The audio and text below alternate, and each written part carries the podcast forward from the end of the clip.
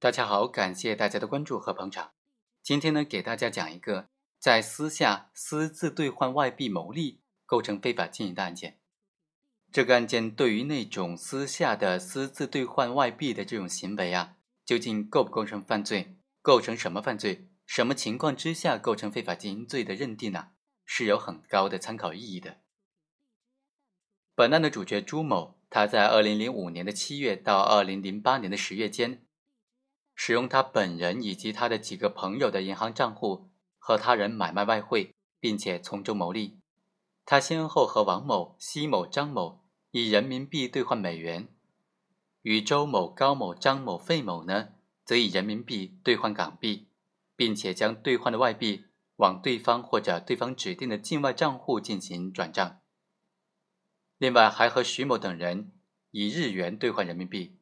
最终经过司法审计。朱某和上述这些人兑换的人民币以及日元的资金折合美金是四十九万七千多。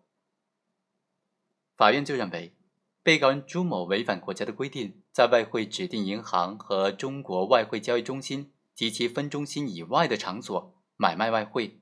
扰乱金融市场秩序，情节严重，他的行为构成非法经营罪。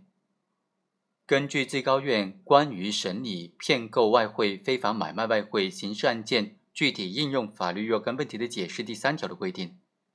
在外汇指定银行和中国外汇交易中心及其分中心外买卖外汇，扰乱金融市场秩序的，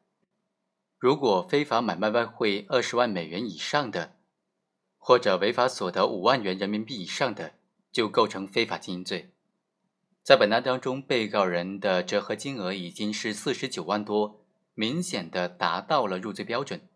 最终，法院判决朱某犯非法经营罪，判处拘役六个月，缓刑六个月，罚金人民币两万元，违法所得的一切财物予以没收。好，以上就是本期的全部内容，我们下期再会。